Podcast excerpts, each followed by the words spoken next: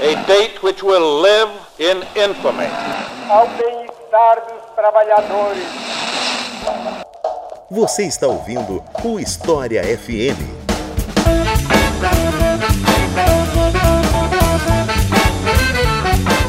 Salve ouvintes do História FM, bem-vindos a mais um episódio do podcast do Leitura Obriga História. Eu sou Iclis Rodrigues e hoje vamos falar sobre Revolução Russa, esse evento tão importante do século XX, tão estudado há muito tempo e continua sendo estudado, continua tendo publicação, continua sendo debatido. E para falar sobre esse assunto, eu trouxe aqui dois convidados. O primeiro deles vocês já conhecem se vocês conhecem a História FM, mais precisamente do nosso episódio 26. Eu estou falando do Damian Mello, então por favor, Damian, se apresente para o pessoal. Boa pessoal, tudo bem? Eu sou Demian Mello, professor de História Contemporânea. Estou muito feliz de estar aqui conversando mais uma vez com o professor Iclis. E também para falar sobre esse assunto, eu convidei o professor Felipe Demier. Então, Felipe, por favor, se apresente aí para o pessoal. Boa tarde, pessoal, ouvintes. Prazer estar aqui com o Iclis e com o Demian. Eu sou Felipe Demier, sou doutor em História pela UF e sou professor da Faculdade de Serviço Social da UERJ. Então é isso. Vamos falar sobre esse evento que mudou o século XX depois dos comerciais.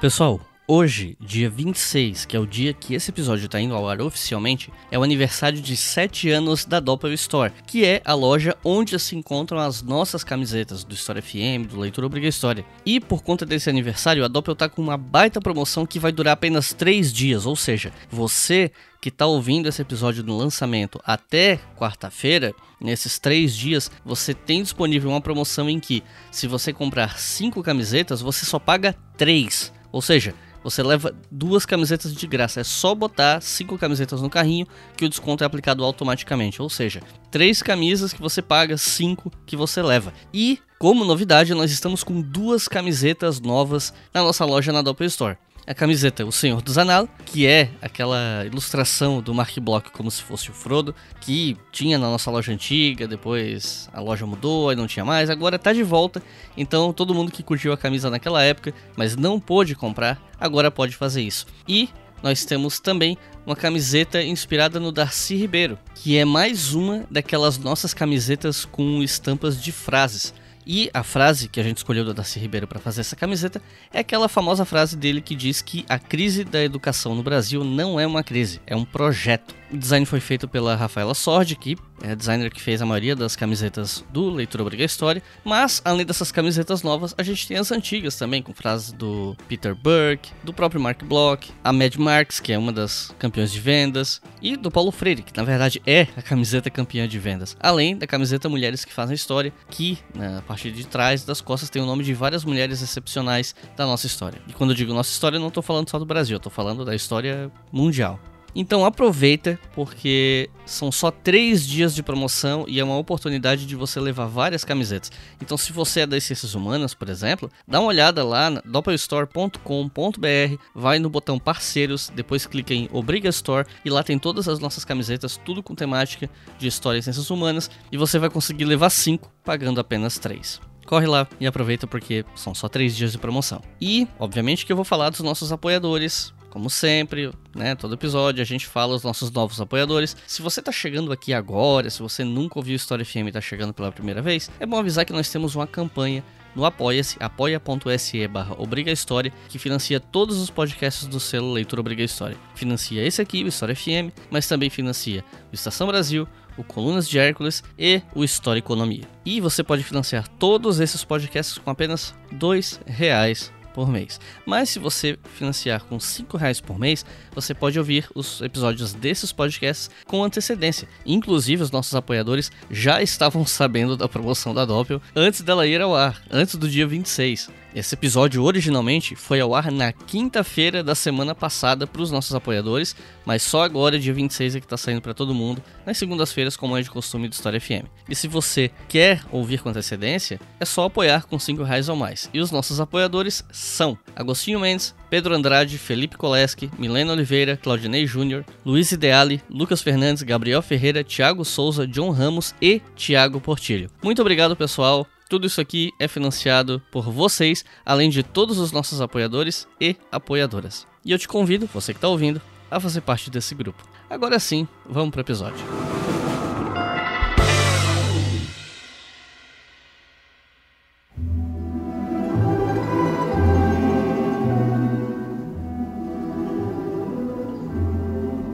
Para falar da Revolução Russa, a gente precisa falar um pouco sobre o que era a Rússia do século XIX, né? Fica difícil resumir um século de história de um país tão grande e tal, mas acaba sendo importante especialmente para explicar a complexidade de um país que na segunda metade do século XIX, até meados ali de 1913, tinha crescido e se expandido bastante, mas ainda era uma das potências mais atrasadas da Europa, se você comparar com as outras daquele período. Essa transição, né, de uma economia agrária, mas serviu para algo mais adaptado ao capitalismo do século XIX, só começou em meados dos anos 1860. Então, para a gente tentar fazer uma síntese mais significativa para o público entender o contexto, eu pergunto: o que era a Rússia do século XIX em termos de economia e de sociedade? A Rússia ela pode ser caracterizada, sobretudo, como uma formação social atrasada. O conceito de nação atrasada, claro que tomado sempre do ponto de vista da comparação com as nações que foram, digamos, pioneiras do ponto de vista do desenvolvimento industrial, portanto, da passagem de sociedades agrárias para sociedades urbanas industriais, a Rússia é tida como uma nação atrasada, né? uma nação, sobretudo, de uma estrutura agrária, que só vai ter a abolição da servidão na década de 1860, portanto, muito tardiamente, e uma abolição da servidão que fornece formas muito insatisfatórias de posse e de propriedade para os antigos servos agora camponeses independentes, o que os torna, portanto, subordinados não mais necessariamente política e juridicamente, mas economicamente aos grandes senhores de terra, aos grandes proprietários, à nobreza rural. A Rússia ela vai, portanto, a partir dessa segunda metade do século XIX, cada vez mais inserida na lógica do mercado uh, internacional, e aí vale sempre lembrar, esse período justamente coincide com a expansão do capitalismo industrial e as bases para a formação do que depois seria chamado de imperialismo, né? É, essa, essa inserção cada vez maior da Rússia no mercado internacional faz com que o sentido daquela produção agrária de tipo feudal se converta cada vez mais numa lógica capitalista.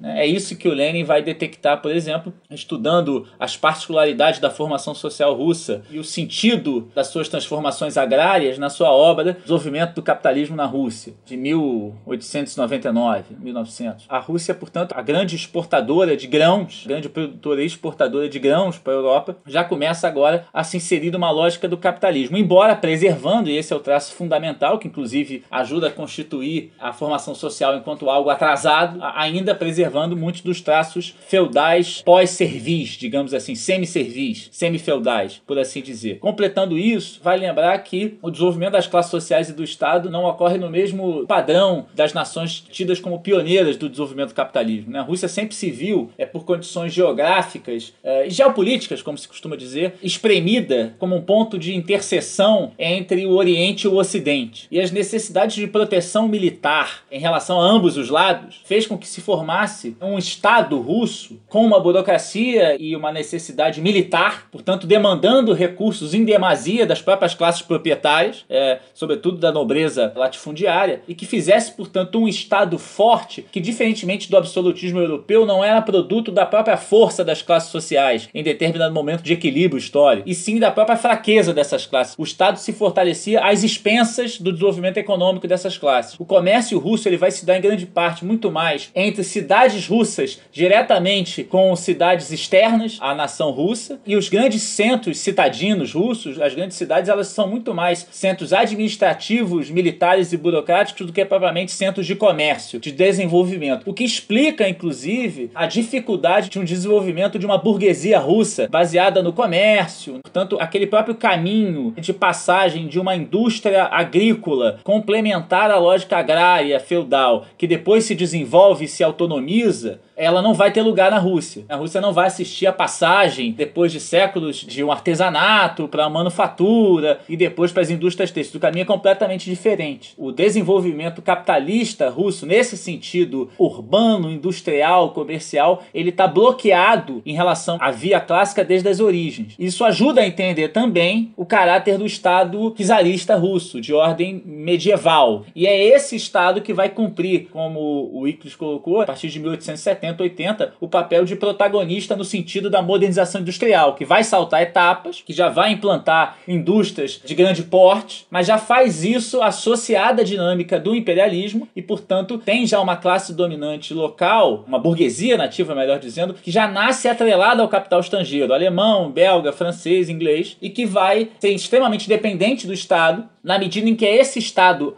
absolutista medieval. O, digamos, o czarismo é uma espécie de combinação entre o absolutismo e o despotismo oriental. Mas é esse Estado que, portanto, é, suga recursos das classes dominantes e que se opõe à burguesia industrial na medida em que promove a industrialização, mas como essa industrialização se faz com presença do capital estrangeiro, que corrói qualquer possibilidade de autonomia de uma burguesia nativa, ao mesmo tempo, esse czarismo, enquanto força coercitiva contra os servos e os trabalhadores, contra os ex-servos, mas sobretudo contra os trabalhadores urbanos, é apoiado pelas potências estrangeiras, o que torna a burguesia industrial russa, liberal por assim dizer, carente de um apoio externo, na medida em que as suas irmãs externas são são apoiadoras do czarismo, que é uma forma de poder mais representante da nobreza propriamente dita. Portanto, eu acho que a Rússia, do ponto de vista da formação social, em resumo, pode ser vista assim, e uma série de movimentos vão surgir de crítica, de enfrentamento ao czarismo é, a partir da metade do século. Aliás, antes, se a gente lembrar o movimento decembrista e tal, mas que vão se intensificar, digamos, na segunda metade do século XIX, em especial após a própria abolição da servidão. E aí, se for depois a gente tocar nisso, mas a gente pode fazer referência ao movimento, primeiro a tradição nihilista, com muita influência, com traços que combinavam socialismo utópico, anarquismo, mas também o movimento feminista, que na Rússia vai ser muito forte nessa vertente do nihilismo, cujo personagem é símbolo talvez seja o Bazarov, do romance do Turgenev, do Pais e Filhos e tal. Aliás, talvez há um outro personagem. O Bazarov é, na verdade, influenciado num personagem real do movimento nihilista que começa a evoluir ou se combinar com o que vai ficar conhecido como movimento Narodnik a base do populismo russo, o Nechayev, personagem e tal, que é aquela combinação do niilista com o semi-anarquista com o Narodnik, que vão adotar quanto movimento populista, né, no sentido do Narodnik significava ir ao povo. Então, no primeiro momento é um movimento de uma inteligência, de uma intelectualidade urbana, das chamadas classes médias russas, que são, digamos, em grande parte também dependentes do Estado, das funções da burocracia do Estado, aqueles personagens do burocrata que atravessa essa literatura aí de Gogol, é, de Pushkin, mas de Gogol em diante, sobretudo, desses setores médios, muitas vezes ligados à máquina pública, burocrática, paquidérmica do czarismo, é que os seus filhos, ou os filhos de pequenos comerciantes, lojistas, advogados, profissionais liberais, é que vão aderir ao movimento revolucionário, que há uma vertente original de influência do Alexander Herzen, de uma inspiração mais liberal, democrática, ocidentalista, por assim dizer, mas há também vertentes propriamente narodniks, populistas, fundindo um pouco com o movimento niilista, mas que vão apelar num primeiro momento para um processo de educação do povo, vão morar, viver com os camponeses para ensinar as possibilidades de um socialismo agrário que não passasse pelos males da civilização industrial burguesa, portanto, saltando etapas, mas chegando é, a uma formação social de um, de um comunismo agrário, algo do tipo. E depois vai um segundo momento do movimento Narodnik, sobretudo depois que essa primeira tentativa é frustrada, que é o movimento já da luta armada ou das ações propriamente terroristas, dos assassinatos que vão vitimar o próprio Alexandre II, o czar emancipador, o que faz a abolição da servidão, como também tentam assassinar o Alexandre III. E no caminho matam alguns ministros, os chefes de polícia e tal. O próprio irmão do Lenin vai ser julgado e executado por essa tentativa de assassinato do Alexandre III. A partir daí entra em declínio 1880, 81, 85, entra em declínio esse movimento propriamente narodnik, populista, e tem lugar a partir de uma ruptura com ele e uma adesão maior a uma marxismo, né, a formação do grupo Emancipação do Trabalho e tal, que é propriamente marxista, que vai se enfrentar tanto com os narodniks, no debate interno das oposições populares russas, quanto com o chamado marxismo legal, do Piotr Struve e outros economistas liberais, todos no campo de oposição ao czarismo. Então a Rússia vai combinar uma série de elementos arcaicos e modernos, saltando etapas, dando origem, portanto, a uma complexidade da luta de classes, é do embate político e dos conflitos nessa nação que se moderniza tardiamente e adentra o século XX carregando esse leque de contradições. Entre mais ou menos ali 1904, 1905 por aí, a Rússia passou por um momento bem turbulento, complicado. Primeiro, por conta de uma guerra contra o Japão que a Rússia acabou perdendo, e depois por conta de um episódio que ficou conhecido como Domingo Sangrento, um dos vários episódios que ficaram conhecidos como Domingo Sangrento na história, né? Que desencadeou alguns protestos, greves e afins. Então, eu queria perguntar para vocês o que que a gente pode falar sobre essa guerra contra o Japão e esses protestos depois do tal Domingo Sangrento. Aliás, o que foi esse Domingo Sangrento, né? A guerra contra o Japão, ela vai expor a debilidade de uma nação atrasada como a Rússia, que adentrava de forma hiper tardia o processo de modernização industrial, né, combinando dois grandes centros urbanos, São Petersburgo e Moscou, cercado por uma maioria agrária do país, com uma população que variava em torno de 85 a 90% de habitantes no campo, e com um exército ainda vertebrado por uma lógica medieval medieval, das nomeações pelo título, pela nobreza, pela origem familiar e tal.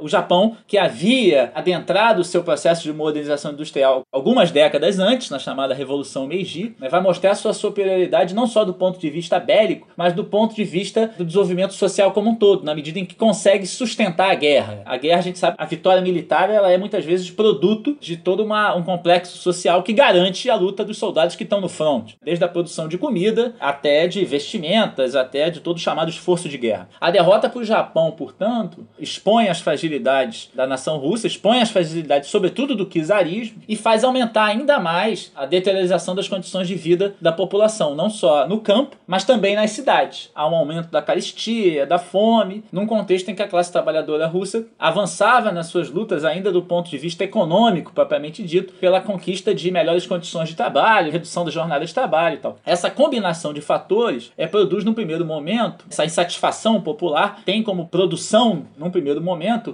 é, um protesto que busca reivindicar do Kizar melhorias para as condições de vida e cuja plataforma apresentada ao Kizar era, sobretudo, uma constituição. Aquela monarquia de traços absolutistas deveria se converter, pelo menos, numa monarquia de tipo constitucional, o que implicaria a convocação da Duma, do parlamento, para a realização de uma Assembleia Constituinte e uma Constituição. A resposta do Kizar à manifestação liderada é, por um clérigo da Igreja Ortodoxa, o Gapon, o padre Gapon, e muitos deles, dos manifestantes, indo de fato clamar ao czar, na medida em que o consideravam de fato chefe do país e tal, melhorias para suas condições de vida, essa manifestação é reprimida à bala e você tem centenas, os números variam, mas alguns falam em centenas, às vezes em milhares de mortes, na medida em que as tropas do czar no Palácio de Inverno atiram contra a população desarmada. Diferentemente de frear o ímpeto desses manifestantes, isso leva, do contrário, ao reforço das mobilizações. Começam a ocorrer mobilizações contra o czarismo em vários pontos das grandes cidades sobretudo São Petersburgo, e você tem uma combinação de greves de setores da classe trabalhadora com a formação dos chamados soviets. Na verdade, o primeiro soviet, o soviet de São Petersburgo. E, portanto, há uma luta, digamos, de uma parte da burguesia liberal, dirigida pelo que seria o Partido Cadete, Miliukov, exigindo essa plataforma do czar de realização de uma constituição, proclamação de uma constituição, e ao mesmo tempo do movimento operário, que luta também contra o czarismo à sua maneira. Essa luta, ela é, digamos, combinada, mas os dois lados guardam as suas particularidades. O Kizar vai reprimir essas movimentações, essas mobilizações, vai acenar com a convocação da Duma e a realização da Constituição, para logo depois de, digamos, agradada parcialmente a burguesia russa e derrotado o movimento operário, fisicamente, o soviete é destruído, as suas sessões são depois da prisão do presidente. Né? Quem assume a presidência é o Leon Trotsky, um dos poucos marxistas, um dos poucos dirigentes marxistas que estava na Rússia nesse momento, lembrando que a maioria maioria da direção do movimento marxista, do movimento operário russo, vivia fora da Rússia, vivia no exílio, em diferentes partes da Europa. O Trotsky dirige esse processo, é preso e deportado. Com isso se encerram as atividades do Soviet e assim o czar convoca a Duma, mas ao mesmo tempo não proclama a Constituição e ele tinha a prerrogativa, portanto, de poder dissolver essa Duma a qualquer momento, o que faz pouco tempo depois. Então é, é chamado um período de refluxo das lutas. É um refluxo, é um momento de derrota, o movimento operário volta, digamos, para o subterrâneo, por assim dizer, vai se perder em grande parte em debates táticos e estratégicos dentro do movimento operário e do próprio Partido Social Democrata Operário Russo. Vão surgir correntes aí que vão defender de maneira, como foi chamado à época, liquidacionista, abolir mesmo as lutas mais clandestinas, mais frontais e tentar adentrar das formas possíveis, que na verdade eram muito exíguas, por dentro da luta institucional, até a posição propriamente liderada pelo Lenin e tal, da ala bolchevique, que vai manter a necessidade da combinação de tentativas de luta institucionais, no caso da Duma e tal, se sustentando sobretudo na luta clandestina, nos movimentos de bairro, de fábrica, que incluíam inclusive ações de expropriações para conseguir recursos para a sustentação do partido, até alas mais, digamos, politicamente esotéricas do ponto de vista filosófico, que vão combinar o marxismo com o neocantianismo, os chamados construtores de Deus, liderados pelo Bogdanov, Lunáchar, que vão apelar para a construção de uma cultura operária, de uma arte operária, de um princípio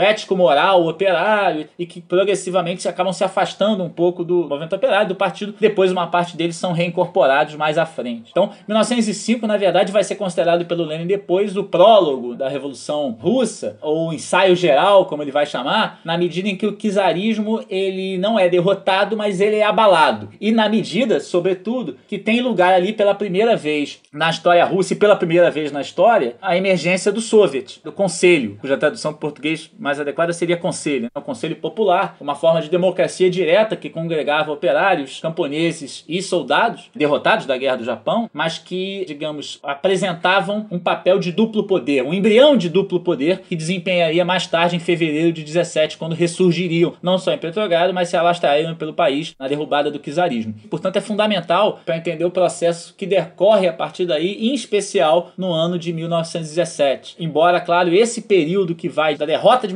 1905 até 1912, 13, com alguma reativação do movimento sindical operário na Rússia, mas sobretudo a partir de 1915 16, com a crise da Rússia na Primeira Guerra, é um período de refluxo das lutas sociais. Isso é importante chamar a atenção. Período que vai ser interrompido já nos quadros, nos marcos da Revolução de Fevereiro de 17. Lá para 1914, a Europa começa a se encaminhar para o que hoje a gente chama de Primeira Guerra Mundial, e justo quando a Rússia precisava se mobilizar para cumprir as alianças que ela tinha com outros países europeus, ocorreu uma greve geral em Petrogrado no verão de 1914. As demandas dos trabalhadores elas eram tanto políticas quanto econômicas, né? E um dos motivos da greve era a responsabilidade do governo em deixar o domínio de setores da indústria russa na mão de estrangeiros, além de usar formas de coerção contra os trabalhadores. E os principais líderes bolcheviques, você até mencionou isso, estavam fora da Rússia, no exílio e com medo de voltar e acabar sendo executados pelas autoridades. Até onde eu sei, alguns passaram de uma retórica internacionalista para uma retórica de defesa da pátria, e outros, como Lenin, preferiram manter uma fidelidade ao discurso internacionalista e a crítica à guerra como essencialmente imperialista e como essa guerra seria uma oportunidade de unir as classes trabalhadoras numa perspectiva internacional. Então, minha pergunta é: qual foi o impacto dos primeiros anos da guerra na política russa, incluindo aí os atores políticos que estavam no exílio? É importante situar a estrutura das organizações políticas que vão ser importantes ali no processo da Revolução Russa, alguns anos depois, e que naquelas condições ali anteriores à Primeira Guerra Mundial, que eram as mais importantes. Então a gente tem da herança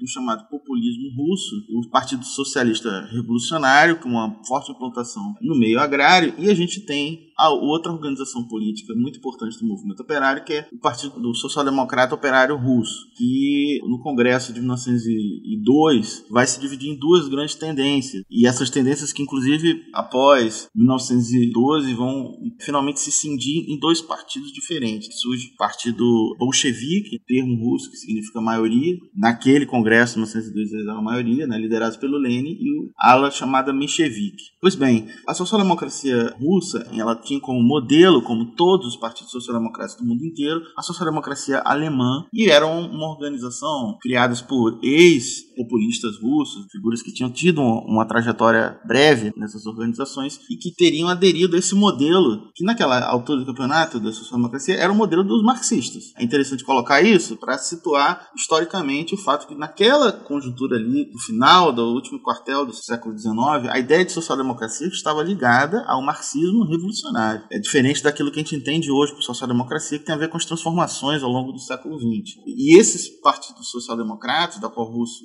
é importante, tinha essa referência na social-democracia russa, embora a situação política russa fosse muito diferente da Alemanha. Ou seja, a Alemanha não era um exemplo de democracia, muito pelo contrário, inclusive durante uma boa parte do final do século XIX a própria social-democracia ficou na ilegalidade, mas a Rússia era uma autocracia. E justamente isso é um dos elementos do atraso, tem a ver com essa forma pelo alto de transição ao capitalismo, com essa autonomização do Estado, e também o fato de, do ponto de vista das liberdades políticas, era um país autocrático, um regime onde não havia nenhum tipo de liberdade. Portanto, embora os social-democratas russos tivessem referência nos alemães, eles não tinham, enfim, o espaço político que os alemães tinham. Ou seja, não era bem a ideia de que a possível participar do jogo eleitoral que diferenciava essas duas alas, a gente vai ter uma série de outros elementos. Um deles era a própria avaliação do papel que os revolucionários deviam ter numa sociedade onde o capitalismo era muito concentrado em alguns grandes centros urbanos, principalmente São Petersburgo, Moscou, não só, mas principalmente nesses dois. Mas você tem um país predominantemente agrário. Havia até debates, de fato havia capitalismo na Rússia, daí a importância do livro do Lenin, que é publicado justamente no final do século XIX,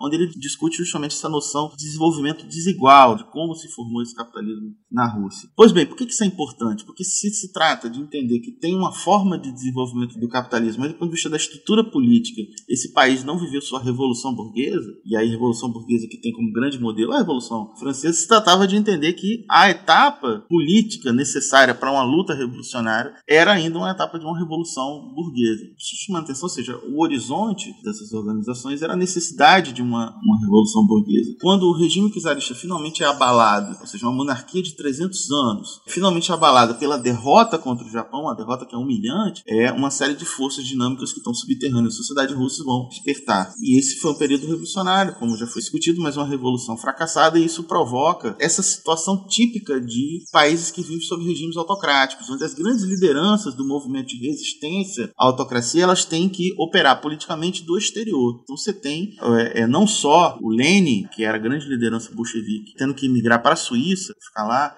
mas também lideranças mencheviques vão estar fora do espaço russo, porque eles, todos eles podem ser assassinados o próprio caso do Trotsky, que migra para Nova York, onde havia comunidade judaica importante lá, ele era judeu, e onde ele tinha círculos onde era possível é, sobreviver. Então você tem essa situação, tanto que quando tem, explode a Revolução em 17, esse pessoal tem que voltar para a Rússia, porque, enfim, é uma situação típica de um regime autocrático da liderança das organizações revolucionárias, que são necessariamente organizações clandestinas. Ela, ela não só é clandestina, como ela tem que uma parte dela tá fora do próprio país. Pois bem, o Lenin, pela sua avaliação do desenvolvimento do capitalismo, já avaliava que a burguesia russa era incapaz de liderar um processo revolucionário. Ou seja, portanto, a, a revolução burguesa ser feita na Rússia, seja para acabar com o absolutismo, né, para acabar com o Estado absolutista, seja a revolução burguesa, ela não poderia ser operada pela própria burguesia, porque a burguesia era raquítica. Ela era frágil, era dependente do Estado, ou seja, do próprio czarismo, e dependente do capital externo. Ou seja, as classes subalternas, o movimento operário, apoiado em aliança com o campesinato, deveriam encaminhar as tarefas da Revolução Burguesa, as tarefas de constituição de um sistema de república parlamentar, a constituição do sujeito de direito, ou seja, medidas que foram tomadas lá no contexto da Revolução Francesa. E com a eclosão da Revolução de 1905, esse debate vai se intensificar no interior da própria esquerda. E aí a gente tem uma contribuição que é singular, que é a de Leon Trotsky, que foi uma liderança importante da Revolução de 1905 porque ele foi uma figura de destaque no Soviet de Petrogrado, no grande conselho revolucionário de Petrogrado retrogrado, ele vai ser preso e ele vai elaborar um texto chamado Balanças Perspectivas, de 1907, onde ele diz o seguinte, ó, não é só que a burguesia ela é raquítica, incapaz de conduzir a revolução burguesa, o proletariado é que tem que conduzir, os seus classes votantes têm que conduzir as tarefas da revolução burguesa, mas uma vez operado por esses seja, pelos grupos subalternos, esse movimento já deveriam encaminhar tarefas da Revolução Socialista de forma combinada. É que ele formula que vai ser chamado de teoria da revolução permanente. Por que isso é importante? Porque sendo a Rússia um país atrasado, a visão mais evolucionista do marxismo, que era muito forte, por exemplo, na social-democracia alemã, em teóricos é, ortodoxos do marxismo na época, como Karl Kautsky, por exemplo, o que, é que eles imaginavam? Imaginavam que ó, a revolução socialista vai vir do país mais avançado do capitalismo, não de um país atrasado, como era o caso da Rússia. Agora, a Rússia não era só atrasada, a Rússia era. Quando Lenin fala que a Rússia é o elo fraco da corrente, não é só porque ela era o lugar onde haviam é, mais pobreza, mais atraso, era o lugar onde havia mais contradição também. Ou seja, essa classe operária concentrada na Rússia, em pequenas cidades, esse controle importante do capital externo no próprio processo de transição ao capitalismo na Rússia, criou uma imensa classe operária, que, embora do ponto de vista da população russa ela estivesse longe de ser majoritária, mas era um poderio político muito significativo e concentrado em grandes plantas industriais. Então, você tem um aguçamento das contradições. O movimento operário era algo muito poderoso, capaz de desestabilizar um regime autocrático como era o do czarismo. Pois bem, é justamente por essa dependência do capital da Europa Ocidental que vai fazer com que os russos sejam aliados da Inglaterra e da França na Primeira Guerra Mundial, ou seja, vai se colocar só que um país com condições muito precárias de participar da guerra, situação muito precária, e ainda por ausência de uma revolução burguesa, com uma estrutura militar arcaica, ou seja, vamos lembrar que no início do século XIX na Alemanha foi feita uma grande reforma no exército prussiano no sentido de defender a noção de meritocracia, para, ou seja, a burocracia militar os sujeitos que estavam à frente deles estavam por mérito. E isso é uma conquista, digamos assim, das revoluções burguesas, que isso remete à revolução é, inglesa do século XVII, a Oliver Cromwell, que cria a ideia de exército de novo tipo. Por que, que ela é um traço da revolução burguesa? Ou seja, a burocracia do Estado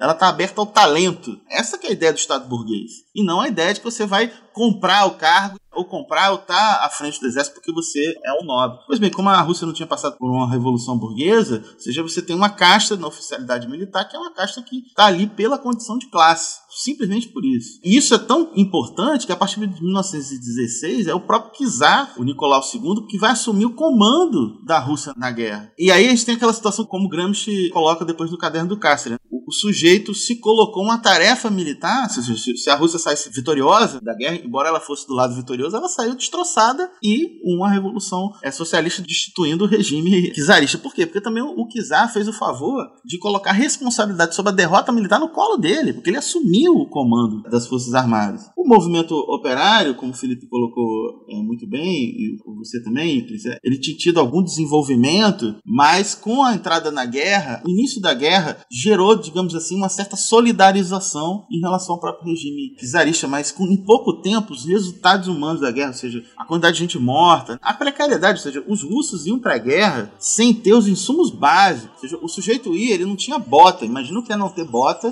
na Primeira Guerra Mundial, na Rússia, congelante. O sujeito ficava lá esperando um morrer para pegar o armamento e a bota dele, ou seja, era um país que tinha, como depois vai ser revelado, pela diplomacia soviética que o, o Lenin vai publicar, a diplomacia secreta russa que ele vai publicar, ou seja, nos tratados para a guerra, o czarismo apresentava como capital a ser queimado na guerra gente para morrer. O que a gente tem aqui como capital, como recurso para a guerra é, é gente para morrer. Então, o custo e a carestia e a dificuldade da própria organização da economia de guerra, que exige um certo planejamento, como o Felipe colocou muito bem, quer dizer, qual foi a grande vantagem do Japão contra a Rússia? Não só porque tinha feito, cumprido de de forma pelo alto, mas cumprido, as tarefas da modernização capitalista. E tinha capacidade de organização e planejamento para intervir no conflito com um país do tamanho da Rússia e ganhar e vencer. Seja, a Rússia ainda tinha tido uma derrota militar e não tinha tido capacidade dessa reorganização. E aí a gente tem que entender também qual o material humano que compõe, quem é que vai ser recrutado para ir para o front, principalmente a massa do campesinato. E você vai ter aquele fenômeno que é tipo das guerras, que é aquele desenvolvimento industrial que tem a ver com a lógica da guerra. Então você tem ainda, ou seja, um certo dinamismo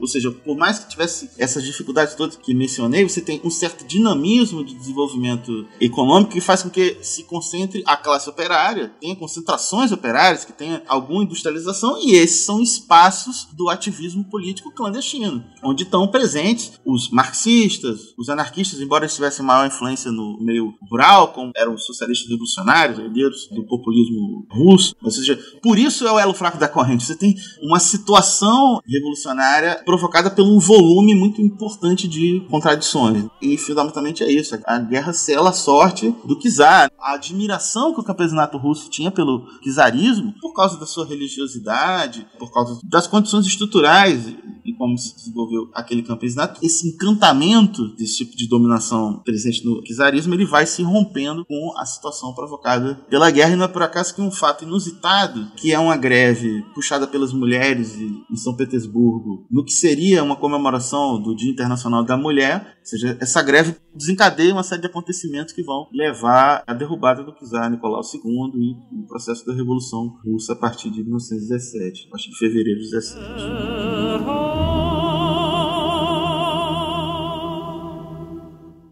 Você está ouvindo o História FM.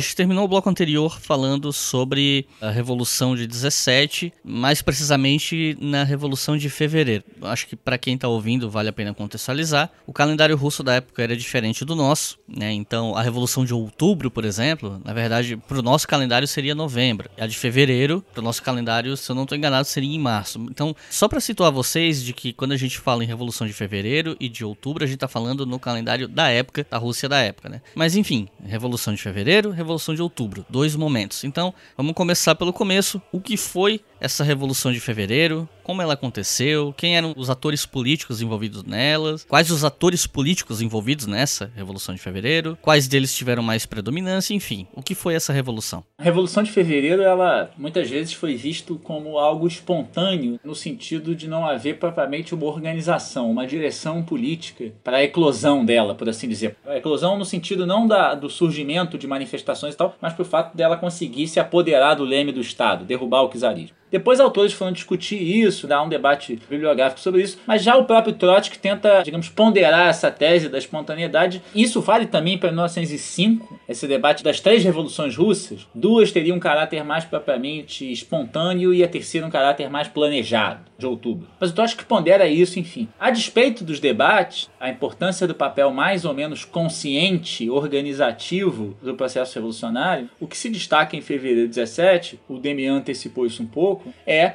o fato de que manifestações que surgem como resposta às condições precárias sociais, econômicas, geradas pela guerra. E uma dessas manifestações em especial é a das mulheres, mulheres trabalhadoras, são mulheres que estão se organizando no interior das fábricas e também fora delas, nos bairros, nos locais de trabalho operários, organizam uma manifestação. Aliás, nessa manifestação, inclusive, se opõem aos dirigentes sindicais que não consideravam apropriado aquela manifestação do 8 de março. E aí, lembrando que no calendário juliano, que era o que preponderava na Rússia czarista, isso se dava em fevereiro. Essa manifestação do, do, do Dia das Mulheres, ela acaba tendo um êxito no sentido de conseguir levar muitas trabalhadoras para as ruas. Isso, inclusive, estimula que outros movimentos de manifestantes aconteçam, inclusive por meio de greves. Então você vai ter, tanto na Putilov, uma das fábricas principais do ponto de vista econômico e de congregação de, de trabalhadores de São Petersburgo, estudada pelo Kevin Murphy e tal, mas uma série de outras fábricas e locais de produção e trabalho são paralisados e esses manifestantes se dirigem contra os locais que representavam o poder político czarista. E o czarismo, novamente, reprime essas manifestações violentamente. Só que isso, é, diferentemente de promover um recuo, produz um novo avanço e mais manifestantes se dirigem ao Palácio de Inverno e mais manifestantes vão adentrando regiões protegidas pela polícia no centro de São Petersburgo. Né? Há batalhas campais, batalhas de rua, troca de tiros. O próprio Trotsky, depois na sua obra máxima sobre a Revolução Russa, ele vai dizer que não se sabia ao certo quem atirava, de onde vinham os tiros, quem atirava e quem morria, mas se sabia que eram tiros do passado contra o futuro e tiros do futuro contra o passado em resposta por parte dos trabalhadores. Então, digamos, a Revolução de Fevereiro, ela vai colocar um ponto final no czarismo. Importante destacar que a burguesia russa não tem qualquer papel nisso, ela não participa das mobilizações, ela não tem o ímpeto de se lançar na luta contra o czarismo, mas ela recebe uma revolução no colo, ou melhor dizendo, ela recebe um poder político no colo. Então, esse caráter, um tanto quanto, digamos, espontâneo, por assim dizer, ou pelo menos pouco organizado do ponto de vista político dessas manifestações, que acaba transbordando para um sentido propriamente revolucionário de destituição do poder político, não produz, por parte dos agentes sociais populares, um projeto de poder político.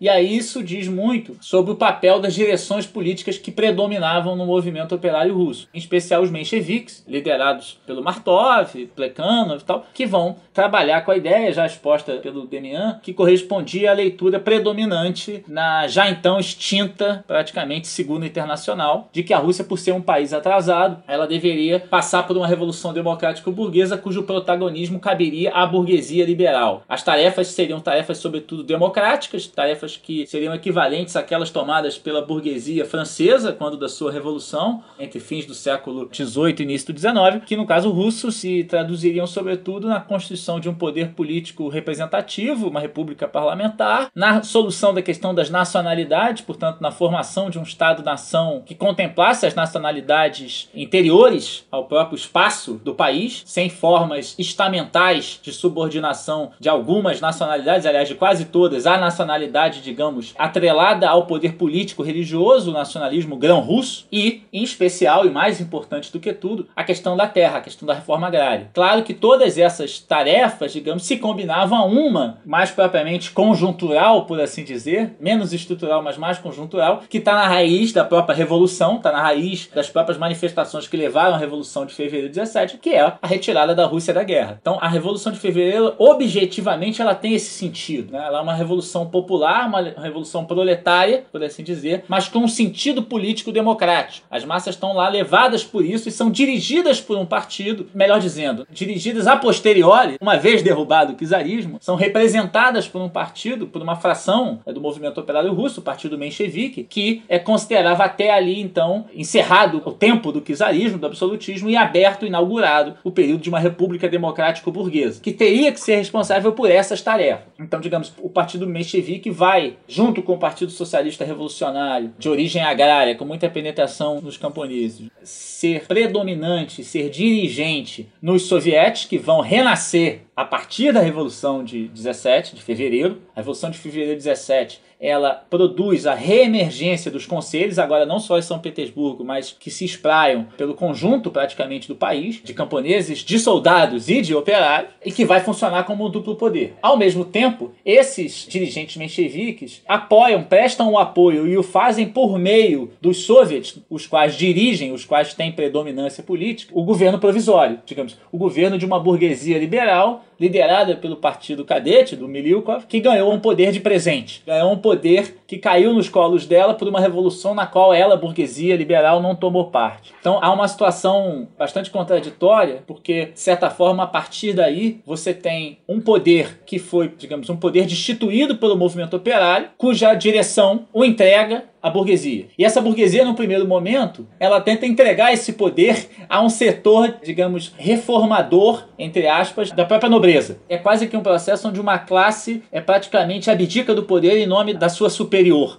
por assim dizer. Então, o proletariado, por meio dos mencheviques, entrega esse poder a uma burguesia que, por sua vez, tenta buscar que esse poder fosse controlado, dirigido por um setor da nobreza dissidente, entre aspas, do czarismo. Na verdade, tenta-se primeiro o irmão do Nicolau II, que recusa, e depois consegue-se na figura de um outro nobre, o príncipe Livov, que vai ser o chefe do primeiro governo provisório, que vai contar com o apoio dos soviets, portanto, constituindo aquilo que vai se chamar do duplo poder, o que vai gerar crises desde o início, na medida em que, por exemplo, a disciplina militar, ela agora tem que ser preservada do ponto de vista da visão do governo provisório, cujo primeiro-ministro, o ministro da guerra no primeiro momento, salvo engano, é o próprio Miliukov do Partido Cadete, mas que não consegue fazer com que os soldados obedeçam os generais, porque os soviets orientam que agora todas as decisões têm que ser votadas pelo Conselho de Operários e Soldados e Camponeses da região militar, ou pelo menos pelos setores de soldados daqueles sovietes na qual a deliberação ocorre. E lembremos que a Rússia continuava na guerra. Ela tem uma guerra pela frente, ela tem os alemães na fronteira guerreando. Então, isso vai gerar crise e vai levar rapidamente ao fim do primeiro governo provisório, fim do governo do príncipe Livov, que cada vez mais conduz as direções do soviético, as direções menchevique e socialista revolucionário, que compõem esse governo provisório, a um processo de assumir a própria direção desse governo provisório que vai se estabelecer mais de forma mais acabada com a chegada do Kerensky, um socialista revolucionário, à frente do governo de conciliação, de colaboração, que é o governo provisório ou o que vai se chamar propriamente a colaboração, a colaboração entre o soviet e o governo da burguesia liberal. Por sua vez, os bolcheviques, num primeiro momento, que também os que estavam sediados, que estavam já dentro do espaço russo, também tendem a considerar que esse governo provisório burguês, num primeiro momento, tem a sua razão de ser e que se ele não deve ser necessariamente apoiado, também não deve ser combatido de forma muito frontal e que caberia ao movimento operário mais ou menos aquilo que os mencheviques achavam, cumprir um papel de oposição de esquerda no sentido de batalhar pela aceleração das reformas democratizantes do país, compondo, digamos, uma ala esquerda parlamentar do novo regime. Isso vai mudar radicalmente com a chegada do Lenin em abril, com as suas teses, na qual ele vai colocar, e aí o Lenin claramente está aderindo àquela leitura produzida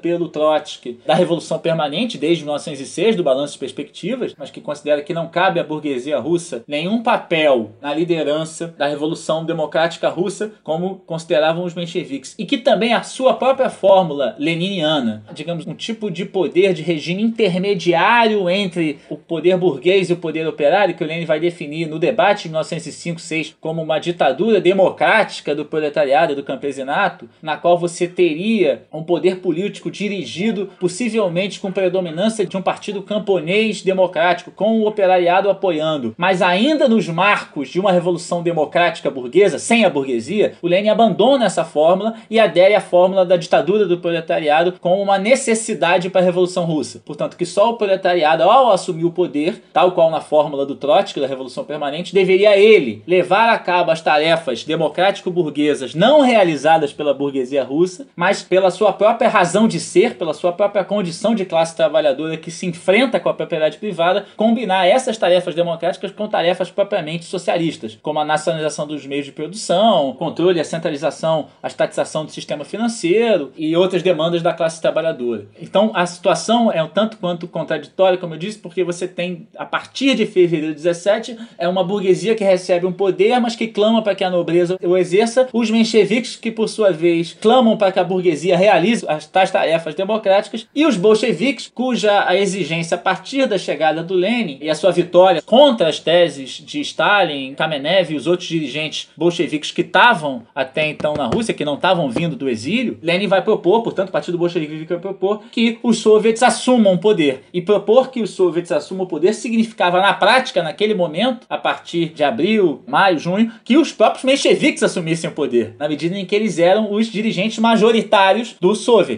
E que o que se propunha, portanto, era uma república com base nos soviets, uma república soviética. E é essa dinâmica política que vai se seguir, praticamente, esse conflito do ponto de vista da relação entre as classes e os seus programas, que vai se dar basicamente entre março, abril, até outubro, com a tomada do poder pelo Partido Bolchevique, ou melhor, pelos soviets, mas agora dirigido já pelo Partido Bolchevique. Em julho, houve uma manifestação bastante intensa em Petrogrado que se deu por parte dos trabalhadores, marinheiros, soldados e afins, que ficaram conhecidos como Dias de Julho ou Jornadas de Julho. Um movimento que foi espontâneo, os bolcheviques não esperavam que ele fosse acontecer e não chegaram a tentar incentivar esse movimento a tomar o poder ou algo do tipo. O movimento acabou não dando em nada, mas os bolcheviques foram culpabilizados pelo que aconteceu. Né? E aí vários líderes do partido foram presos, incluindo Trotsky, e Lenin, que nessa altura já tinha voltado para a Rússia, né? Ele fugiu disfarçado para a Finlândia, porque na época os bolcheviques tinham medo de que ele fosse assassinado. Lembrando que Finlândia nessa época fazia parte do Império Russo. Qual foi a postura dos bolcheviques nas jornadas de julho e como eles lidaram com essa pressão do governo provisório por terem sido culpabilizados por ela? Como foi esse esse meio do caminho, né, entre Revolução de Fevereiro e Outubro, dada essa situação? A insurreição de julho foi percebida pela direção do Partido bolchevique, e é bom lembrar uma, uma coisa importante, ou seja, o Trotsky nessa época, ele não estava ainda no Partido Bolchevique, ele só entra em agosto. Ele tinha uma organização própria, São Petrogrado, que vai depois se fundir com o Partido Bolchevique e realmente vai ser preso como resultado dessa precipitação que foi julho. O, o Partido Bolchevique entendia que era uma precipitação, só que diante da insurreição, os bolcheviques participaram daquela experiência operária que eles avaliavam como precipitada, mas participaram daquilo. E aí foi fácil pro governo provisório culpabilizar os bolcheviques por isso, porque a tese que o Lenin estava defendendo de todo o poder soviético, que era uma tese que fazia uma exigência aos próprios mencheviques e aos socialistas revolucionários, cuja ala mais à direita era dirigida justamente pelo Kerensky, que vai ser uma figura importante na segunda metade de 1917, ou seja, fazia essa exigência a eles, colocava uma situação de disputa política no interior dos soviets contra essa posição que era mais moderada. E os bolcheviques foram penalizados, teve essa prisão, e eles conseguiram voltar ao centro dos acontecimentos quando, diante dessa fragilização do governo provisório, a extrema-direita militar, com um projeto restauracionista do czarismo, tentou dar um golpe, dirigido pelo general Kornilov. E aí, os bolcheviques se mostraram muito importantes, comprometidos com a defesa da revolução. Ou seja, os bolcheviques não estavam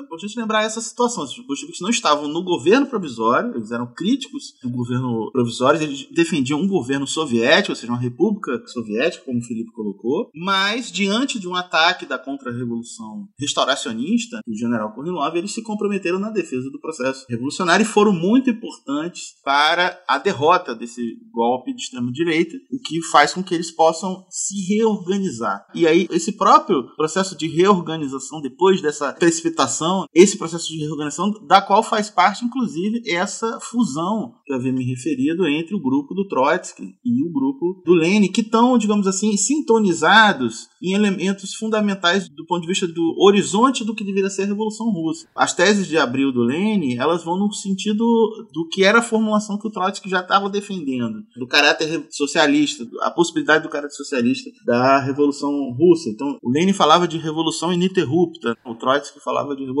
permanente, mas eles estavam mais ou menos. Ou seja, tem uma confluência teórica também, é importante lembrar disso, de percepção estratégica que estava sendo colocada. Esses episódios são importantes porque, enfim, não obstante a precipitação e a repressão que se abateu, a situação criada depois pela tentativa de golpe do general Kornilov vai permitir essa reorganização no sentido da gente se encaminhar para a etapa mais aguda da crise revolucionária.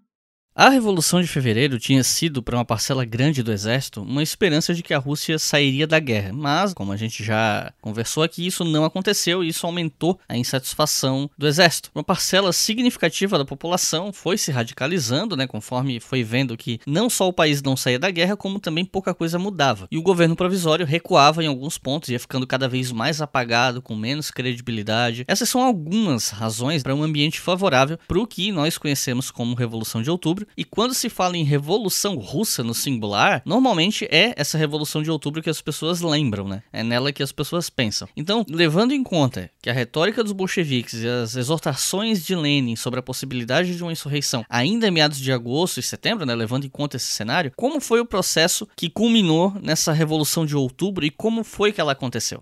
É, a Revolução de Outubro, ela é, como você, né, como o Wickles colocou, né, ela é conhecida como a Revolução Russa, na medida em que é aquela primeira revolução vitoriosa de sentido operário, de sentido socialista, em que o que está colocado agora é a passagem do poder do leme estatal para as mãos da classe trabalhadora e seus representantes. Ela não vai se limitar a uma revolução de cunho democrático, liberal democrático, democrático radical. O que vai diferenciar do ponto de vista organizativo do planejamento, a Revolução de Outubro, das experiências anteriores, ou melhor, o que está na base dessa diferenciação no que tange a planejamento e organização é justamente a presença, a força do Partido Bolchevique que consegue se tornar majoritário nas formas representativas associativas dos trabalhadores, em especial nos soviets. A Revolução de Outubro só é possível porque os bolcheviques se tornam maioria nos soviets. E, e se tornam maioria nos soviets defendendo que todo o poder deve passar aos soviets. A decisão, a votação célebre no soviet central, que congregava as representantes dos soviets de todo o país, de que todo o poder político da Rússia deve repousar agora nas mãos do soviet, ela era por si só a declaração da revolução, pelo menos da intenção da revolução, ou seja, a ideia de que todo o poder deve passar do soviet. Daí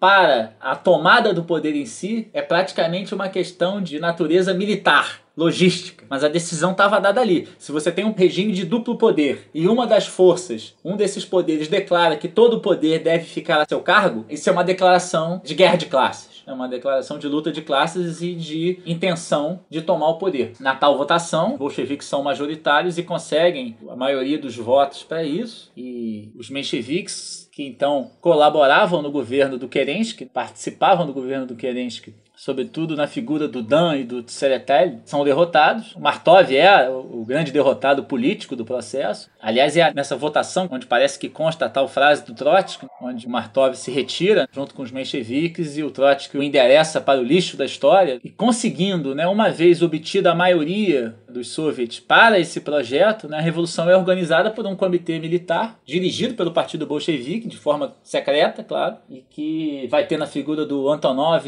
Obtsenko e do próprio Trotsky figuras centrais do, no sentido da tomada do, do poder político, do assalto ao Palácio de Inverno, que, digamos, vai se dar sob a argumentação defensiva, isso é curioso, é uma revolução, um processo ofensivo, mas a argumentação era de que a revolução de fevereiro estava em risco, ou seja, a Revolução de Outubro ela é dada sob o argumento de defesa da Revolução, porque até aquela Revolução de Fevereiro, que estabeleceu o duplo poder e o fim do czarismo, se encontrava ameaçada pelo papel da burguesia e, sobretudo, pelo próprio governo provisório, porque aquele momento não só já se tinha a experiência fracassada da tentativa de restauração czarista pelo general Kornilov, mas também o próprio Kerensky era visto como alguém que poderia ter em algum momento tanto favorecido essa ofensiva do Kornilov, quanto também também alguém que poderia estar tramando um próprio autogolpe de tendências bonapartizantes, e o que se, digamos, se justificava em parte pela por toda a postergação do governo provisório em convocar a tal Assembleia Constituinte, governo provisório toma lugar com essa promessa e é destituído sem cumpri-lo, e é destituído em grande parte porque não a cumpre, convoca a tal da Assembleia Constituinte, chega a convocar no máximo uma pré-conferência para discutir os termos de formação da Assembleia Constituinte, que essa sim faria uma Constituição, tanto até aquele momento Rússia não tinha uma Constituição para sua república, por recusa do próprio governo, então um governo que não cumpre nenhuma das tarefas às quais se propôs na origem, e não o faz pelas suas relações, ou melhor, pelas relações da burguesia com o apoio dos líderes reformistas, colaboracionistas, né, dos mencheviques e dos socialistas revolucionários de direita, e da sua dependência como um todo da Entente, que forçava para a permanência da Rússia na guerra. Então a permanência por parte da burguesia da Rússia na guerra, guerra na qual a Rússia entrava sobretudo com corpos, como Demian bem colocou, custou a essa burguesia nada mais nada menos que o próprio fim da sua existência social enquanto classe. Essa tomada do poder em outubro, 25 de outubro, ela coincide com o Congresso dos Soviet, que na verdade vai chancelar o novo poder. A tomada em si do poder não chega a ser propriamente violenta, embora tenha existido trocas de tiros pontuais, mas depois da ameaça, dos sinais de alerta, dos tiros de alerta de embarcações, de marinheiros, já no controle das embarcações sobre Petrogrado, sobre São Petersburgo, o próprio regime provisório cai por si só, por assim dizer. Recua da tentativa de resistência e tal. A maioria das tropas, por assim dizer, passa para o comando do Comitê Revolucionário tal. O apoio dos bolcheviques, tanto nos setores operários, mas sobretudo no setor militar, tanto dos marinheiros, que lá de Kronstadt, o orgulho e a glória da Revolução, nas palavras do Trotsky, já mostraram a sua força, rompendo com seus almirantes, né, e, e indo contra o regime provisório, mas também dos destacamentos militares que protegiam o Palácio de Inverno. Na verdade, o que você vai ter basicamente é uma resistência dos cossacos e da chamada polícia, que são, é, sem muita dificuldade, derrotados e sem um grande número de mortos. Há episódios também burlescos nessa tomada do poder, não só a fuga do Kerensky, mas há certos episódios que alguns depois vão classificar como a época da inocência dos bolcheviques. Uma delas é que o general Krasnov, um general czarista desses tirânicos, é preso pelos soldados, mas promete não fazer nada contra a revolução e simplesmente é solto. E meses depois é o Krasnov que vai organizar uma invasão de Petrogrado pelo Exército Branco. Outra delas é a tomada da adega do czar, do Palácio de Inverno, que guardava ali bebidas de boa estirpe e que também o primeiro batalhão que vai tomar Palácio de Inverno, conhece a adega e se embebeda. O segundo batalhão é orientado para ir lá encerrar com aquela balbúrdia etílica, também se embebeda. E só o terceiro batalhão consegue encerrar a, a festa etílica e que leva o Trotsky, inclusive, a fazer discursos contra a vodka, considerando que ela está quase cumprindo um papel contra-revolucionário ali e ordena que os vinhos e a vodka e toda a bebida da adega do Kizar seja jogada nos rios. O que, aliás, era um, talvez uma medida exagerada do Trotsky. Um desperdício, sem dúvida. Agora, se a tomada do poder em si não foi propriamente violenta, ou seja, é um ato de força, mas não gerou um conflito bélico com muitos mortos, isso vai se dar na sequência. Né? Essa violência vem com toda a força e de forma que vai sacrificar a nação como um todo na guerra civil. Ou seja, uma nação que faz a sua revolução em meio à guerra, portanto, numa economia já destroçada pela guerra, agora vai adentrar com um novo poder uma nova guerra, que é a guerra civil, que a partir de 18 já tem lugar. O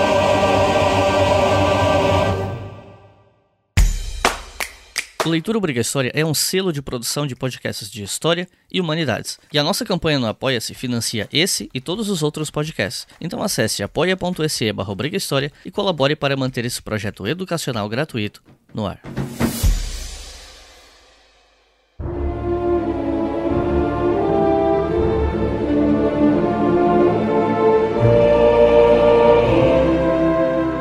E quais foram, né, a gente falou aqui, você acabou de falar em guerra civil, mas ainda tem um, um, caminhozinho ali antes de começar a guerra civil, que são essas consequências imediatas da revolução, né, que dizem respeito a essa formação do novo governo e sobre a assinatura do Tratado Brest-Litovsk. Então, queria perguntar para vocês quais foram essas consequências mais imediatas da revolução antes de começar a guerra civil. Eu acho que é importante também lembrar que, além do Partido Bolchevique, que tinha se tornado majoritário nos soviets, o Partido Socialista Revolucionário ele tinha uma ala mais à esquerda que, digamos assim, confluiu e participou da conspiração revolucionária. E por isso vai estar presente ali no início, no, na composição do governo revolucionário, com Lenin. Depois eles vão se desentender e vai gerar uma cisão. Então, só para lembrar, seja, não foi só os bolcheviques puros que estavam nesse processo. E os bolcheviques vão cumprir aquela tarefa que estava inscrita no processo revolucionário desde o início, que é a tarefa de tirar a Rússia da guerra. É importante lembrar o que, que era a Rússia naquele contexto ela era o lugar-chave de um império. Por exemplo, a Polônia tinha sido apagada como país independente no século XVIII. Era parte do Império Russo, mas havia uns poloneses, inclusive dentro do, campo dos marxistas, inclusive tinham dúvidas, né, se os marxistas deviam apoiar ou não a independência da Polônia. Rosa Luxemburgo, por exemplo, que era de origem polaca, ela era contra.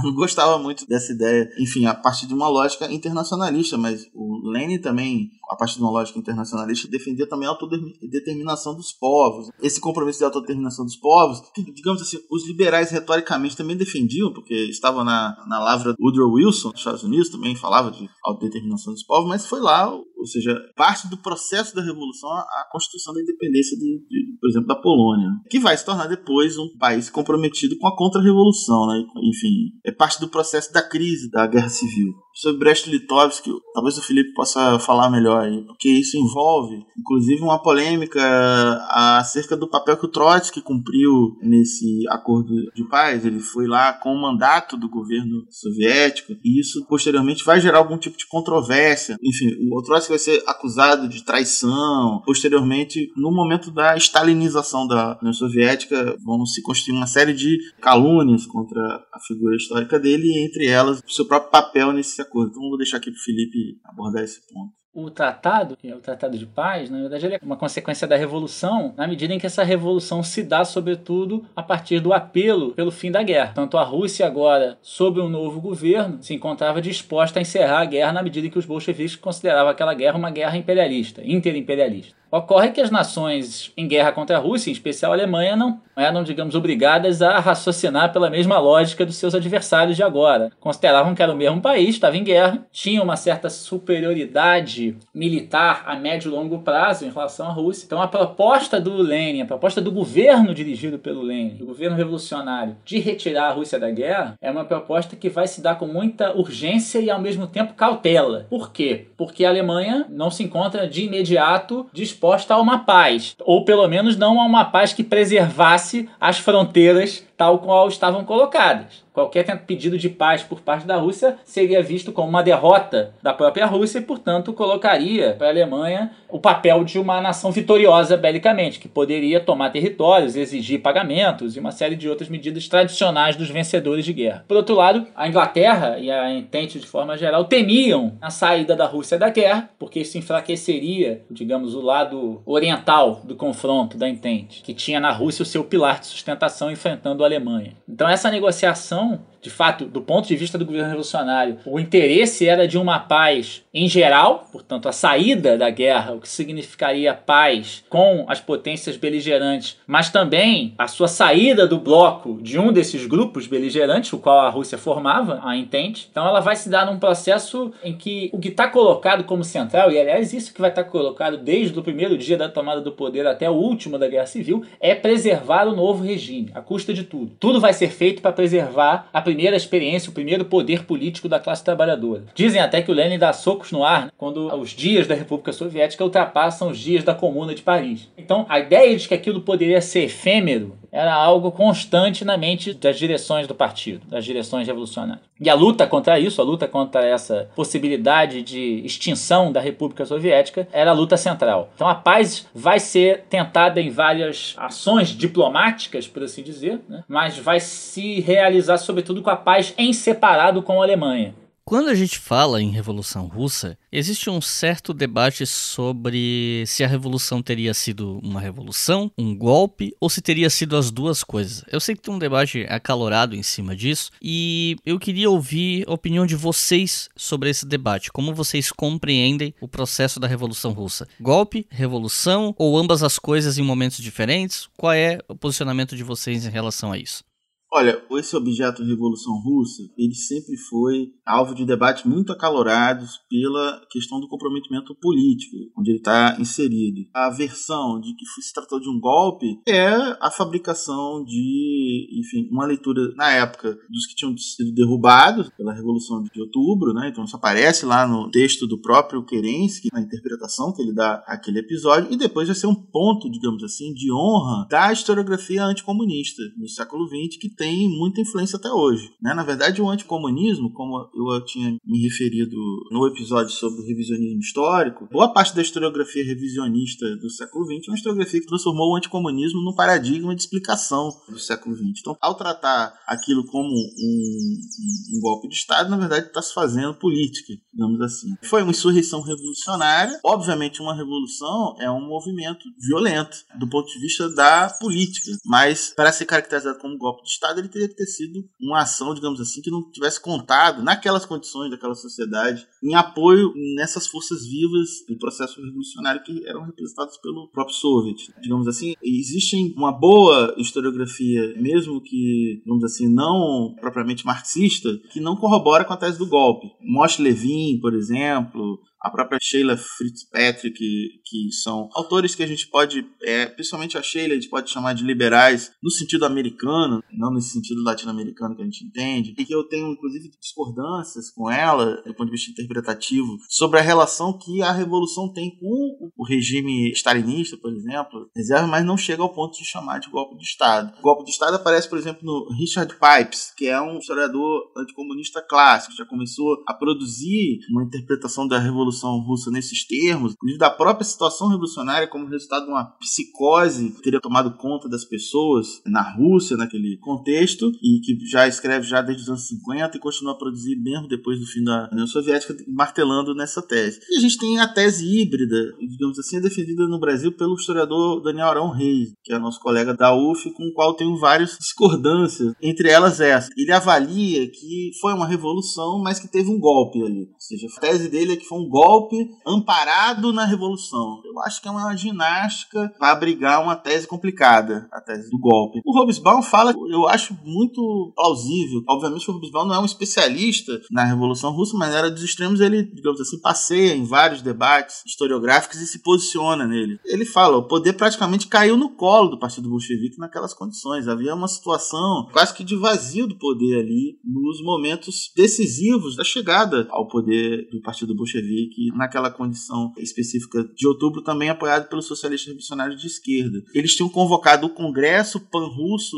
dos Soviets, de toda a Rússia. A data desse congresso era um dia óbvio de uma insurreição. Você está numa situação revolucionária, você convoca um Congresso Nacional de representantes desses conselhos que são a alma da revolução, que estão espalhados pelo país e que estão, inclusive, no fronte militar, esses conselhos, gerando a situação do duplo poder. Os soviets soldados marinheiros decidiam se eles iam acatar ou não a ordem de oficiais.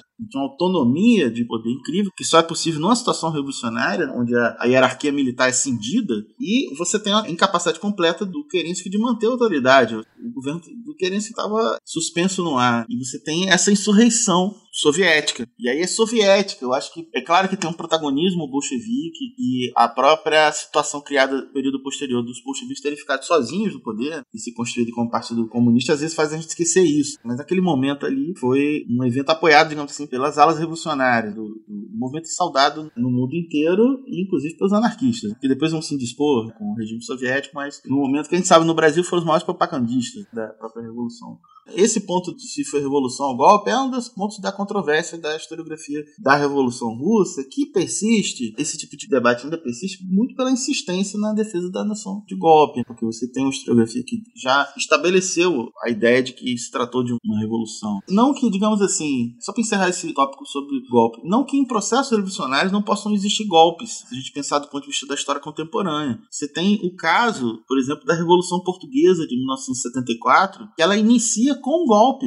É um golpe do movimento de capitães, da média oficialidade das Forças Armadas Portuguesas, que derruba o salazarismo. E isso desencadeia um processo revolucionário. Então, é digamos assim, essa discussão sobre o golpe tem que sentir qual o sentido que ele cumpriu na história, no processo histórico. Aquele movimento ali, aquele golpe de 74, 25 de abril de 74 em Portugal, foi um golpe que desencadeou um processo revolucionário. Então, para a gente não tratar essas categorias com paixão nesse sentido de não, de jeito nenhum, a gente não teria problema, do ponto de vista analítico, de reconhecer que tivesse existido um golpe ali naquelas condições ali de outubro de 17, mas de fato essa tese não tem muita sustentação.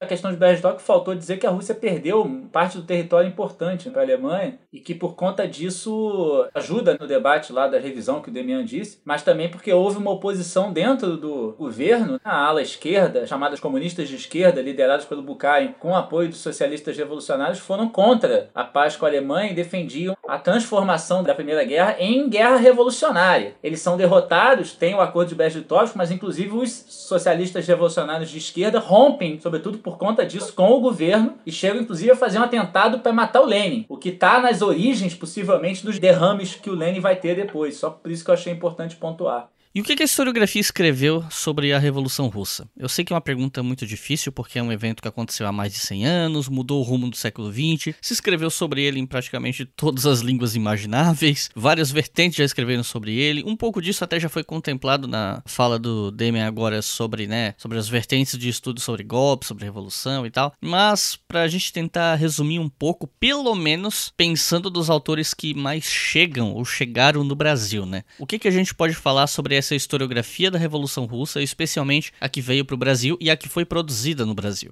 Bom, a historiografia da Revolução Russa, ou seja, um evento que tem mais de 100 anos, como todo tipo de historiografia sobre eventos dessa natureza, ela começa no próprio calor dos acontecimentos. Você tem já aquela literatura que é feita pelos participantes do episódio, né? tem muito valor dos contemporâneos. E que, obviamente, é o tipo de produção que vai ser alvo de revisões posteriores uma pesquisa historiográfica profissional. Das narrativas de contemporâneos, a mais lembrada e muito mencionada nesse podcast aqui é a história da Revolução Russa do Leon Trotsky. O Leon Trotsky foi um protagonista do processo revolucionário, ele tinha uma teoria para explicar a própria Revolução Russa, ele tentou tornar uma teoria oficial do movimento comunista internacional, e como se sabe ele foi é, derrotado, né? então se tornou uma teoria muito minoritária, mas de qualquer modo, aí ele tem uma narrativa que é muito importante e reconhecida conhecida na historiografia de forma geral. Então você tem, em geral, em guias de leitura sobre a Revolução Russa, aparece a história da Revolução Russa do Trotsky, como aparece também os 10 dias que abalaram o mundo do jornalista americano John Reed, outro protagonista dos acontecimentos. E aí temos aí duas narrativas de gente que está do lado dos bolcheviques naquele processo. E tem, mencionei aqui também um livro do Alexander Kerensky, que é uma obra de um crítico da tomada do poder pelos bolcheviques, porque ele também foi o cara que foi derrubado né, naquele processo. Após a Segunda Guerra Mundial, a produção historiográfica profissional, no primeiro momento, a gente vai ter os politólogos liberais que vão operar, digamos assim, uma certa desqualificação da Revolução Russa ao introduzir a tese de que a Revolução foi responsável pela constituição de uma experiência totalitária. Todos os autores que vão trabalhar com a categoria de totalitarismo vão sugerir essa continuidade entre o evento Revolução Russa e a autocracia stalinista que vai se estabelecer a partir do final dos anos 20. Embora a gente deva lembrar que no próprio livro da Hannah Arendt, As Origens do Totalitarismo, ela faça uma certa distinção entre o momento, digamos assim, do Lenin à frente do governo revolucionário e a autocracia stalinista. Distinção essa que vai desaparecer no seu livro de 1960, que é o da Revolução, onde a tese basicamente é a ideia de que a revolução em si, ela, como estava comprometida com a plataforma igualitarista,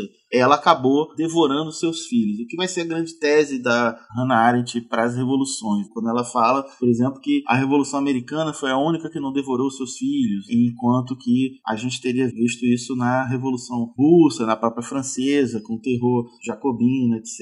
É uma tese teleológica. E a teleológica ela vai ser alvo de uma revisão historiográfica da historiografia profissional na década de 60, onde vão se destacar principalmente a história social. A história social feita por historiadores aí já no campo propriamente da história mesmo, profissional, que vão começar a questionar essa abordagem teleológica que prega uma certa continuidade entre o evento da Revolução Russa e o regime soviético, principalmente no período que Stalin governou. Um país que a gente chama de stalinismo pela preponderância que a figura teve na história, dessa experiência, obviamente, fenômeno que não se reduz à personalidade desse sujeito, que assim, são as visões mais caricaturais desse episódio. Pois bem, então Moshe Levin, que eu já tinha me referido, Stephen Cohen, Stephen Cohen, por exemplo, é um importante biógrafo do Bukharin, que é uma das vítimas do terror stalinista dos anos 30. É ele mesmo que vai caracterizar essa historiografia baseada no paradigma do totalitarismo, baseada na tese da continuidade, essa tese da continuidade essencial, que é uma tese que parte, digamos assim, desses autores comprometidos, Cold Warriors, os comprometidos com os guerreiros da Guerra Fria pro-americano, uma tese que curiosamente está presente também nas interpretações oficiais soviéticas sobre o processo, que criaram essa mística né, em torno da continuidade do Stalin em relação ao Lenin, o Stalin como um executor testamentário, que é uma operação revisionista, digamos assim. Mas o outro revisionismo, que é o revisionismo da história social dos anos 60,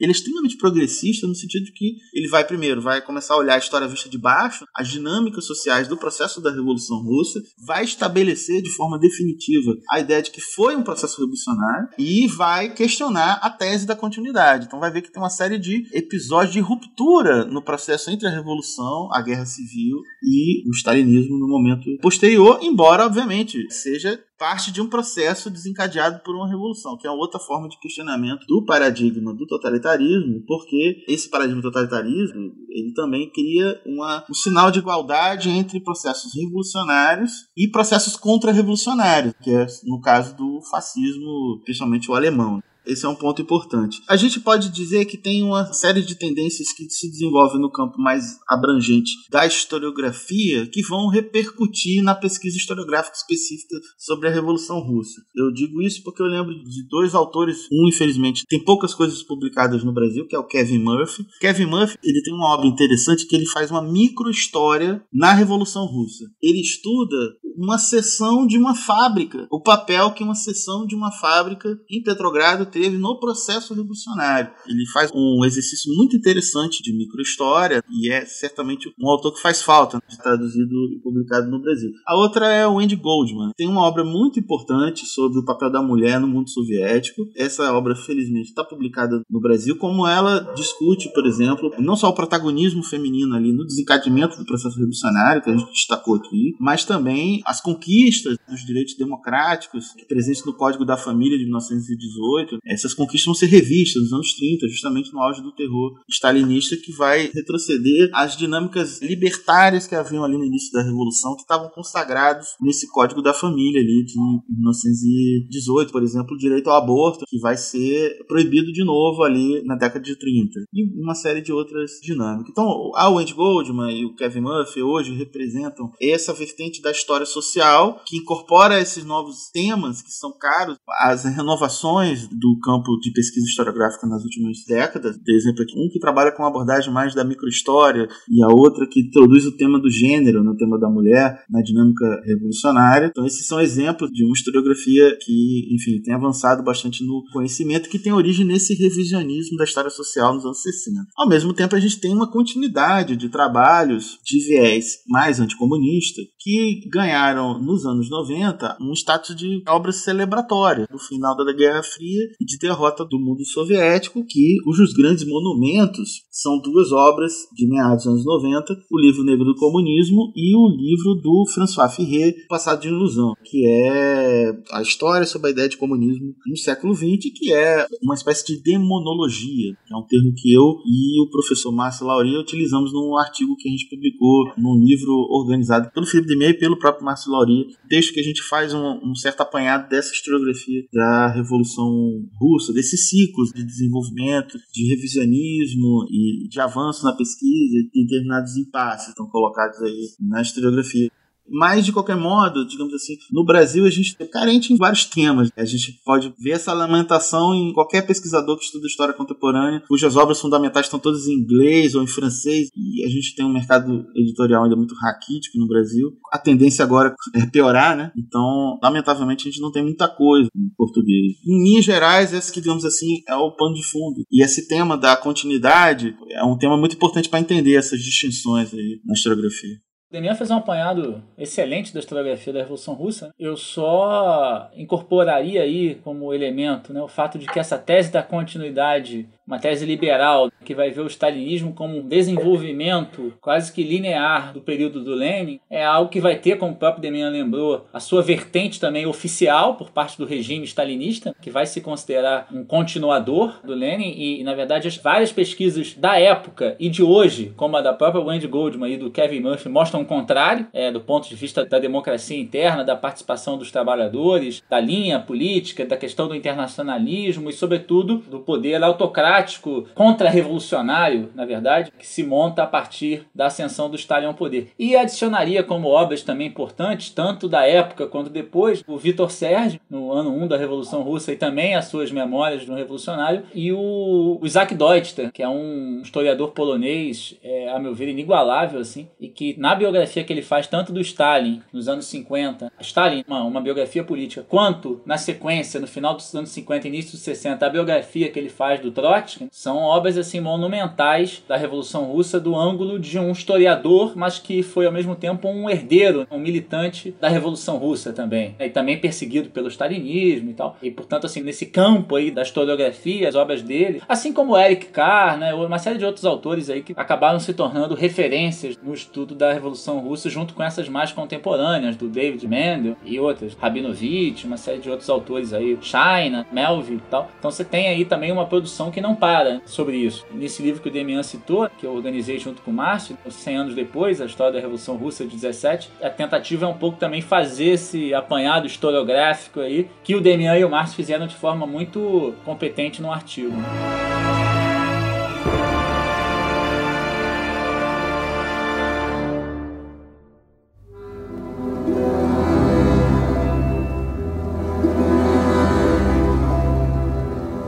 Referências de leituras para quem está ouvindo, né? Tradicionalmente a gente acaba o episódio com dicas de leitura, explicação sobre essas leituras, por que ler esse livro, por que não ler, etc. E eu queria avisar o pessoal que está ouvindo, é importante dizer isso, que muitos e muitos livros foram citados no decorrer desse episódio. Se você quiser a lista completa, eu peço que você escute o episódio novamente e vá anotando. Aqui no final a gente vai focar em dar leituras introdutórias para quem quer começar a estudar o tema ou quer aprofundar um pouco o que foi ouvido aqui. Mas é, uma lista menor, mais concisa para um público mais abrangente. Se você se interessa muito pelo tema e quer ler tudo, ouça o episódio novamente e anote as referências. Então, eu vou começar recomendando um livro que eu já recomendei algumas vezes por aí e que inclusive serviu, foi a principal base do meu vídeo sobre Revolução Russa que está lá no Leitura Obriga História, que é o livro A Revolução Russa da Sheila Fitzpatrick. Esse livro ele saiu em 2017 no Brasil, tanto que na época que eu estava escrevendo esse roteiro eu estava usando a versão original. Acho que é a original, acho que dos anos 80, se não me engano, e foi trazida para o Brasil, como eu disse, em 2017. Está disponível em língua portuguesa, tem uma leitura acessível, é um livro relativamente completo. O Damien, inclusive, já mencionou ele aqui no episódio, mencionou algumas discordâncias que ele tem em relação ao livro. De qualquer forma, a ideia aqui é que a gente pudesse falar de obras de diferentes vertentes, né? E eu pessoalmente acho que a obra da Sheila Fitzpatrick, nesse livro em particular, é um livro que, a despeito de algumas discordâncias, é um livro intelectualmente honesto e vale a pena ser lido. Damien, o que, é que você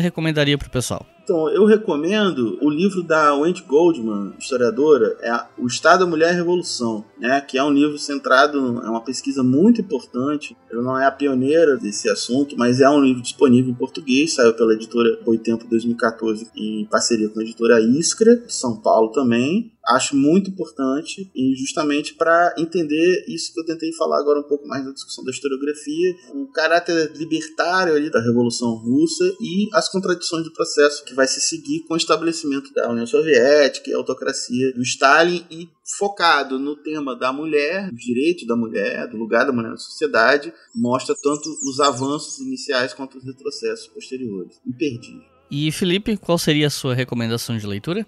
Olha, é, tendo que recomendar uma, né, que é bem difícil, dada a amplitude de obras que a gente tem sobre o tema, muitas já listadas aqui, enquanto assim, um compêndio do processo revolucionário e da sua degeneração contra-revolucionária, eu ficaria com a obra do Isaac Deutscher, historiador polonês, que foi biógrafo do Trotsky, mas antes disso fez uma biografia, e essa que eu cito, do Stalin, chamado Stalin, uma biografia política, que também já foi publicado no Brasil anos e anos atrás, em dois tomos, como Stalin, a história de uma tirania, mas que foi republicada recentemente, alguns anos atrás, pela Civilização Brasileira, que também havia editado anteriormente, já com esse título, Stalin, uma biografia política. Então recomendo esse trabalho do Isaac Doster, com destaque o seu epílogo. A obra é de 48, portanto ele escreve quando o stalinismo está no auge e o Stalin ainda está vivo, mas é, depois faz um epílogo que consta nessa edição, que ele escreve depois da morte do Stalin, onde vai localizar muito bem esse personagem aí do processo da revolução e da traição dessa revolução. Então é isso, pessoal. Muito obrigado por terem ouvido até aqui. Espero que tenham gostado desse episódio, que tenham gostado das recomendações. E peço que vocês não se esqueçam de dar uma olhada no nosso Twitter, HistóriaFM, com FM maiúsculo, no Instagram, arroba e, obviamente, na nossa página do Apoia-se, que financia esse e todos os nossos outros podcasts, que é apoia.se. Muito obrigado e até a próxima.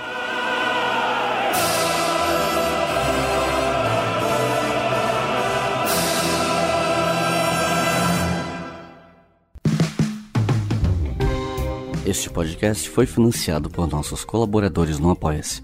Acesse apoia.se barra e contribua para manter este projeto educacional gratuito no ar.